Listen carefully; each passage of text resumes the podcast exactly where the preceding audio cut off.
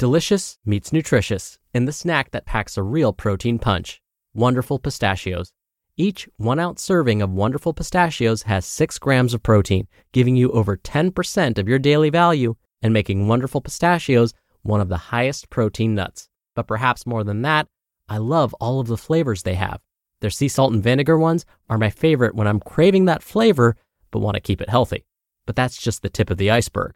Wonderful pistachios come in a variety of flavors, like chili roasted, honey roasted, smoky barbecue, and jalapeno lime, perfect for enjoying with family and friends or taking them with you on the go.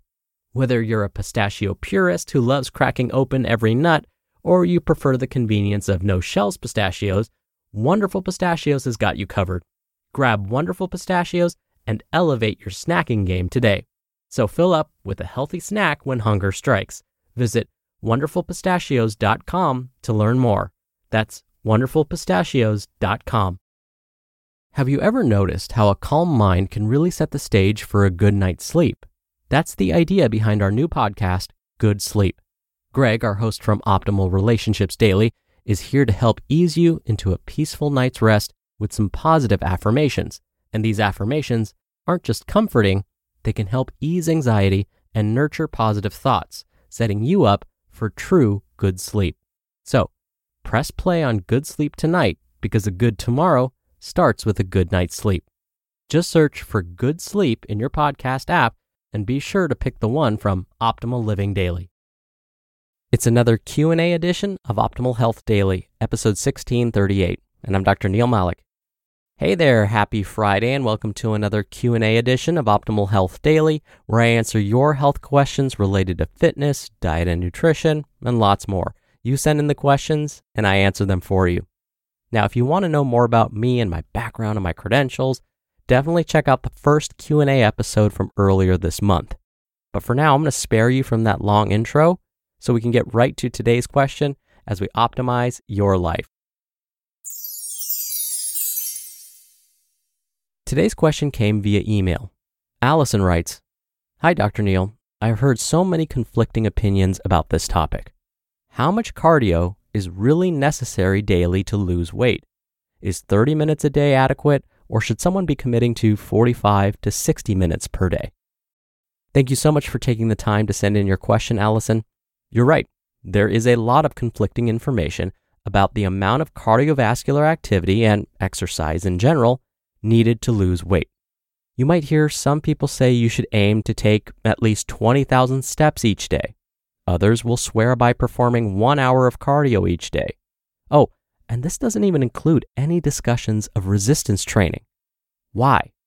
Well, it's because this number, this magical number of minutes of cardio that you have to perform in order to lose weight, is still a bit of a mystery, and it's different for everybody. I'll explain. Most health organizations recommend that adults participate in at least 150 minutes of moderate intensity physical activity each week. Remember, moderate intensity physical activity means your breathing rate will increase. What ends up happening is you can have a conversation, but you're breathing heavy. So if you were asked to break into a song, you wouldn't be able to. So for most, moderate intensity would be something like a brisk walk or a light jog. Now, this recommendation is based on the idea that performing activity at this intensity for at least 150 minutes each week will prevent many chronic diseases like cardiovascular disease. But this doesn't necessarily mean that following these guidelines will automatically lead to weight loss. This is because weight loss is dependent on calories consumed versus calories burned. So, performing cardiovascular activity will help burn calories, the calories out side of the equation. But if we're consuming more calories than we're burning each day, then we'll actually gain weight. So you could be performing cardio every single day of the week, but if you're still taking in too many calories each day, then you're going to still gain weight.